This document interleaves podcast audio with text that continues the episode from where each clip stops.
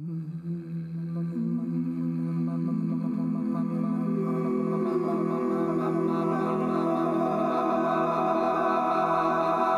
is the Institute for Music Leadership. Okay. Jeepers. Here we go. Here's Ashley. Hi, Ashley. Good morning. Good morning. How are you? Good. How are you? I'm fine. I'm in the uh I'm in the IML office today and I'm in like this the weird back part where there's Back like room. fire extinguishers and a giant E on the wall. I recognize that. Yeah. Oh, do you? Okay. I think that was before my before my time here. Um, great, great, great. Um, Welcome to another episode of Create, Inspire, Lead. Today, I'm talking with Ashley Danyew, I am Ashley Danyew. and Ashley does a lot of stuff. I am a musician, an educator, and an entrepreneur, or a musicpreneur, as we're starting to call it. Entrepreneur or musicpreneur sort of glosses over the myriad things Ashley seems to do. And we'll get into her portfolio in a little bit, but first, a little more about Ashley. Ashley was born and raised in Georgia, and she grew up playing piano and singing in choirs. I knew from a really early age, probably 12 or so, that I wanted to go into music, and more specifically, go into church music. So the logical choice was to go to college to study organ and piano. Oh, and voice. And because she needed to keep busy, I got my first church job my sophomore year, and then I started branching out and doing some accompanying and private teaching as well. and by the time Ashley came to Eastman for her master's, she was now an accompanying major. But I switched into music education my second year when I realized that there was more that I wanted to do than just accompany. And I've always been multi passionate and interested in all different kinds of work, but I recognized at that point, I think, that music teaching and learning was kind of the common thread through everything that I saw myself doing. After graduating, Ashley moved to a small rural town in Massachusetts with her now husband Steve and enjoyed the slow pace of country life. Right? So I had a part-time job as director of music at a small church there. I started a piano studio. I started my blog at that point. We also started a summer chamber music festival. I was also adjunct teaching at the local college, teaching class piano. But being the town musician eventually took its toll. And then I got burnt out pretty quickly. Um, we were working all the time, teaching and writing and planning, uh, writing grants, uh, trying to build our careers. Ashley realized to be the best teacher she could be, the thing she was truly passionate about, she'd need to go back to school. So she and Steve moved back to Rochester while Ashley worked on her PhD at Eastman.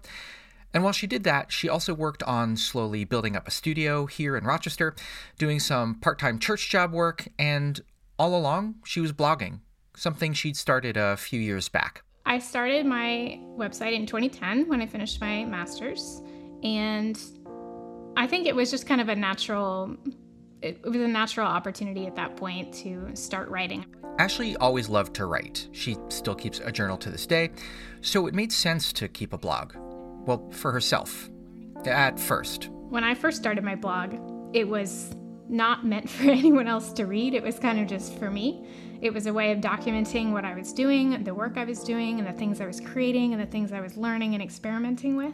At the time Ashley started blogging, she was just starting a new church job. She was tasked with creating a children's choir, something the church hadn't had in almost 20 years. And in trying to set it up, she discovered, as is often the case, The church didn't have any budget, so I was trying to piece things together. I just couldn't find a lot of information out there. so Ashley started creating her own content rep lists, resources, rehearsal plans, and on and on. And so I started creating my own. And then I started putting it on my blog because I thought, I want to have a place to go back and find this later and look back on what I was doing. And after a few years of posting this stuff to her blog, she noticed something. I realized that it was connecting with other people. It was um, a way of serving and equipping other people who were called to the same type of work. And it was resonating with people. So I started shifting my focus to create a space where other church musicians and music educators can come for inspiration and ideas and tools that will help them in the work that they're doing. And just like that, Ashley was on to her new venture. She kept up her blog, of course, but She also added all sorts of digital resources, templates, even some service music she had written, as well as music for handbells. Do you, do you have a sense of? I'm sure you do, but do you know how many people sort of visit your your website or your blog? Sure. I mean, it's seasonal. Um, I, I, get some spikes during certain times of the year, as as you might expect, but uh, it tends to be between mm, forty and sixty thousand page views a month. Um, a lot of people land coming from Pinterest or Google. They're looking for one specific topic and they find a specific post that I've written on that topic. So um, individual users is a little less than that, maybe like thirty to thirty-five thousand a month. And all the while, Ashley kept up many of the other things she was doing and even started some new projects like her own podcast. And she's also getting ready to launch a new company with her husband. Even before the pandemic, she had a pretty hectic schedule. So, right now, my schedule looks a little different being from home. So, teaching is taking up a little bit more time in my portfolio right now. Uh, but usually, I start teaching around 2:30 in the afternoon, and I teach until 6:30 or 7 each day. So that's pretty much Monday through Friday afternoons. So I get maybe three to four and a half, three to four and a half hours a day, I would say, on other projects. Ashley uses the morning for blog posts, recording podcast episodes, research, or building the new site for the series of online courses she's developing with her husband, Steve. I usually have one big project that I'm working on at a time.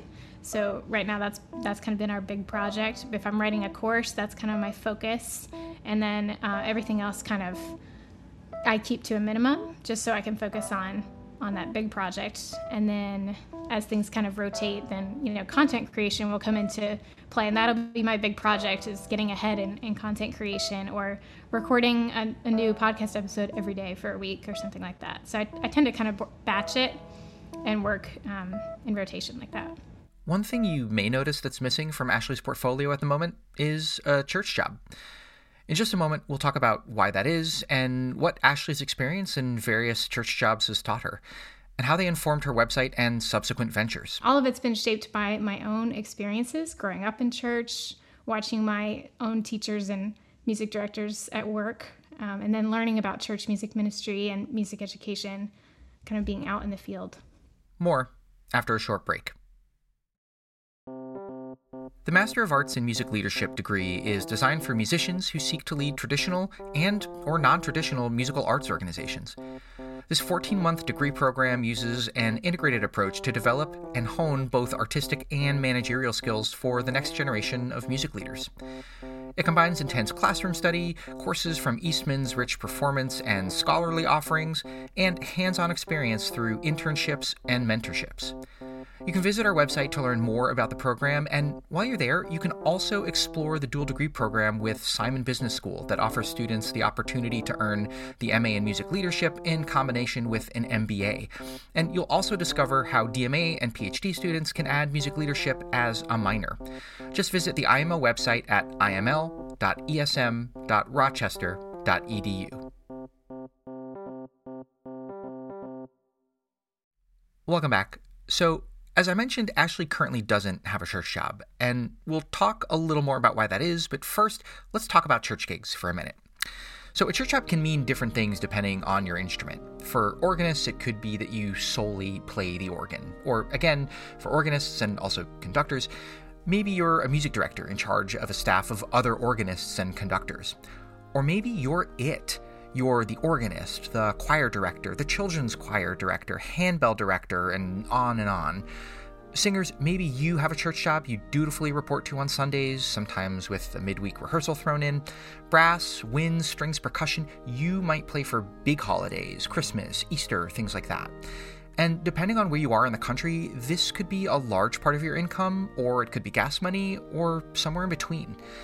Now, we could certainly do a show about what it means to be a singer or orchestral musician with a regular church job, but in today's episode, when talking about a church job, we're talking either assistant director or director of music.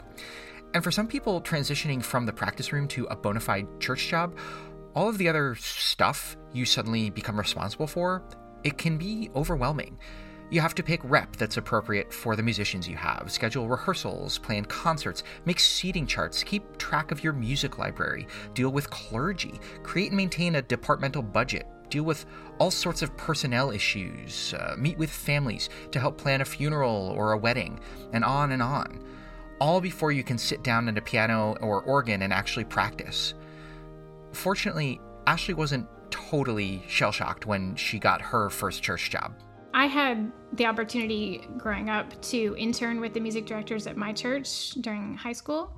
So I actually got a full behind the scenes look at what went into running a music ministry at a, you know, mid-sized church, including, you know, what it looked like to prepare for those weekly rehearsals and managing a team of people and the administrative work and copying and collating and doing mailings and running training meetings and leading children's choirs and directing cantatas and music library. Other things but even that preparation Ashley got didn't prepare her for everything. Depending on the job, there were often new challenges that arose. Sometimes she'd have to play contemporary church music from lead sheets. Uh, sometimes there wasn't an organ, so she had to jump on piano. And at one church, they wanted handbells. I think um, our church had borrowed a set of handbells because they didn't have a handbell choir, yeah. but they wanted handbells for something for Christmas or something like that. And they put a little group of people together and I kind of just taught them the basics of ringing. So I learned the basic motions, but I didn't know anything about assigning bell parts or choosing music or how to teach bells to someone who doesn't read music or anything like that. Ashley had one of the most frequent conversations uh, that many musicians find themselves having uh, over the course of their careers. Do you have any experience? Yeah, a little bit, but we'll figure it out as we go. It's... The other thing about a church job is the time commitment. If you're able to find something that is full time and supports you financially, then it's probably fine to devote most of your time to that job if that's what you want. But a lot of church jobs are part time, except part time doesn't always mean part time. It is always more than it is on paper. And so on paper, it might come out to be a 10 hour per week job, but that doesn't include any practicing time, any time looking for repertoire, any professional development time. Uh, even sometimes committee meetings and that kind of stuff is all extra. And so, yeah, it becomes a 15 to 20 hour a week job instead. And this is often true of a lot of freelance work, right? Someone wants to hire you to play at their wedding, for example, and suddenly they balk at your fee. They're seeing $50, $100, $200 to sing or play a five minute piece, whereas you're seeing the hours of practice, maintaining your instrument, transportation, the time you spend sound checking, rehearsing, and just waiting around to play. In a church job, there's that, but all of these added elements of a larger organization on top of it. A lot of it is outside of just the traditional, like, show up and play hymns for worship or um, choose music for the choir. And so that brings up another issue that can sometimes arise with a church job. Yeah, I think just in exchange for your time, when you start thinking beyond getting paid just for your time. So in a church position, you're pretty much going to be capped at a certain salary and it's going to be based on a certain number of hours that you put in. And so even if you go above and beyond and you put in extra time, you're not going to be compensated for that. Now, that depends a little bit. So, if you're salaried and exempt from overtime, then yes. If you work more, you won't necessarily be compensated more. But also, what constitutes work within your church job? I mean, church jobs usually aren't paying you to practice or even necessarily to research rep or lesson plan or stay 30 minutes uh, after a rehearsal to listen to a volunteer choir member complain about sitting next to so and so and and services generally they're about the same length every week but what about when you get that guest preacher who won't stop talking or feast days or holidays, all the additional setup and prep and the breakdown and cleanup that comes after.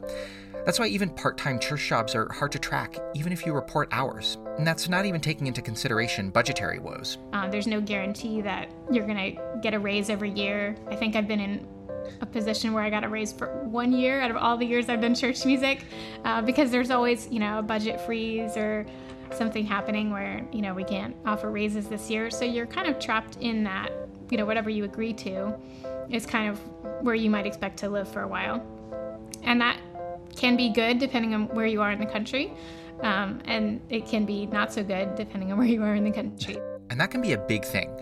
So, for example, when my wife and I had church jobs in New York City, um, both as singers, we typically got around $150 per call. So that meant if we sang an 11 a.m. service and then a 4 p.m. evening service, we'd make $300 that day each, with no weekday rehearsal. And very often, freelancers we knew uh, would bounce around a little, uh, sing a temple service on Saturday, sing a Sunday morning service, then head uptown to sing an evensong, and then back downtown to sing Compline. You could make a few hundred bucks over the weekend if you really hustled. And when we moved to Rochester, the average fee was closer to $60 per call, almost always with a weekday rehearsal as part of the fee. And on top of that, if having a church job fulfills your spiritual side, you may have to be flexible. You might end up at a Catholic church or in a Lutheran or Methodist congregation. It could be a very liberal or very conservative church. You may not get to choose a church that is your own denomination or one that espouses your ideals. And okay, I know it sounds like I'm bashing on church jobs, and I'm not at all. My wife's family actually has quite a few church musicians in it. Um, my mother in law was an organist and choir director for over 30 years. Uh, my sister in law runs a music program at a cathedral down in North Carolina, and even my wife is a music director at a church here in Rochester. It can be very fulfilling work, and depending on where you are, it can be quite lucrative as well both my old boss and my wife's old boss in the city had pretty good salaries for New York, and they got free housing as part of their contract, which in New York City is where like two thirds of all of your money goes anyway.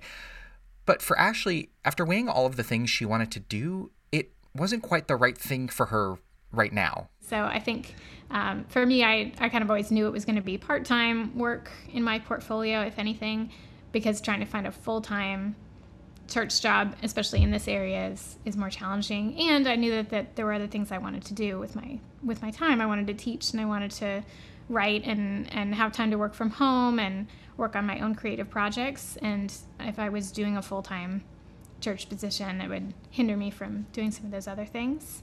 So I think I saw potential for being able to grow my career in other directions if I were to take that the accompanying church piece out sometimes it's really important to understand how that thing you're passionate about realistically fits into your overall plan. For example, my wife loves singing, but the few months where she was solely a freelance singer in the city were some of the most soul sucking months of her life. And she's now figured out a way to balance her passion for singing with her other interests in a way that feeds her soul and her wallet in a more simpatico way and so did Ashley. But I think for me, with the blog, one of the things that I recognized going through that first couple of years of kind of just blogging for myself and then realizing that there were other people out there that uh, were benefiting from what I was sharing was that a lot of a lot of people were struggling with the music education piece of the job and i realized that that's kind of where my passion was is the intersection between church music and music education Ashley saw an opportunity to offer her expertise as an educator to a community of other church musicians. She took her passion for both education and church music and found a way to marry the two. And even though she was stepping back from her church position, it wasn't a total career change. It was kind of a pivot. Exactly. Yes. It was a quick pivot. One foot still in the church music world while she spun to grow her studio and her websites. You know, now I'm at 22 students um, meant that I had to, you know, free up some space in my career somewhere, my portfolio, um, to be able to devote more time to my blog and and building up those educational resources.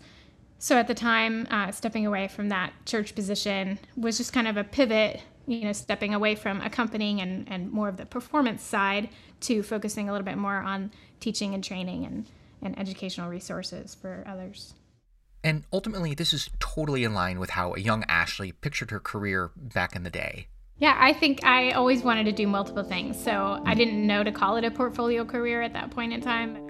She always saw herself being a church musician in some small respect, but also as a teacher and accompanist, maybe playing in a duo or playing for choirs in the community. So I kind of always pictured, you know, doing at least three things like that, maybe gigging on the side and playing for weddings and things like that.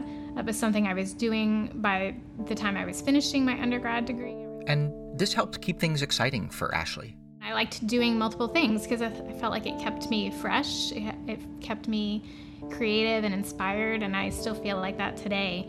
That it keeps me from burning out on one thing. So I don't burn out on teaching because I'm not teaching all day every day. And I don't burn out on writing because I'm only writing for a couple hours each day in the mornings. Um, and I don't burn out on accompanying because I don't do it all all the time. It's not something that I feel like is is demanding my of my time. So I think having a balance of different types of work has always kind of been my ideal, and it's something that I've found fulfilling. And this approach has led to a varied, well balanced, and fulfilling career so far. And when I was talking with Ashley, she seemed so self assured and confident in what she was doing. It seemed like she always had a pretty strong sense of what she wanted to do and maybe even how she'd get there. So I don't think she's surprised by the way her career looks now, but she still has a bit of advice for others just embarking on their careers. I would say, and I wish that somebody had told me this early on, I would say everyone's path is going to be different. And your career doesn't have to look like your friend's career or your teacher's career or what your parents think a music career looks like or anything else. It, there's so much that you can do with a music degree and music is a creative art after all. And so think about all the different creative skills that you have as a person, as a musician, but as an artist and as a teacher and as a leader, and how to integrate all of those things into something that is unique to you. And that's that's the core of your career and then you build upon that. So find what makes you really come alive, what makes you unique, find that passion that you know, for me was the intersection of church music and music education, and then go live there and create there and, and build something from that.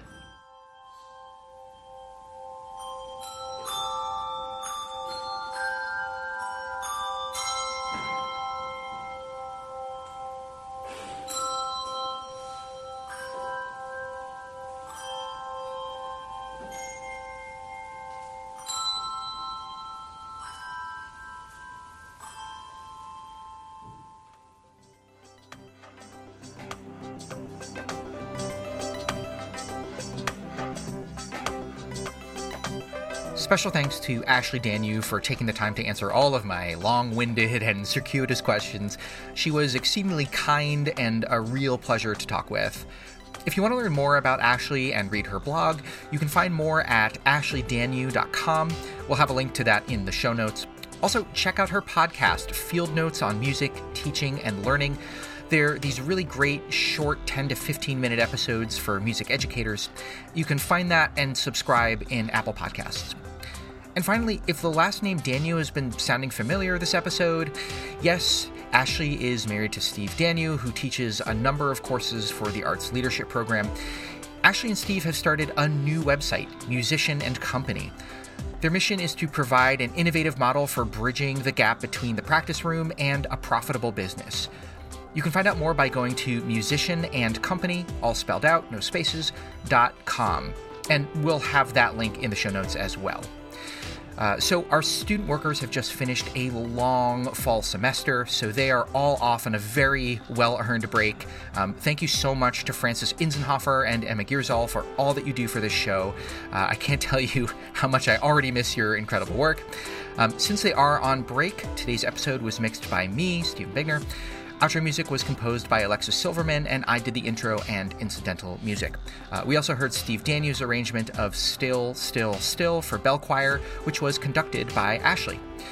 As always, if you have questions, comments, ideas for an episode, or you want to collaborate, you can send me an email or you can comment on our SoundCloud page. You can also follow the IML on Facebook or subscribe to our SoundCloud page to get updates about future episodes. Go out, make art, and do good work. From the IML, I'm Stephen Bigner. Until next time.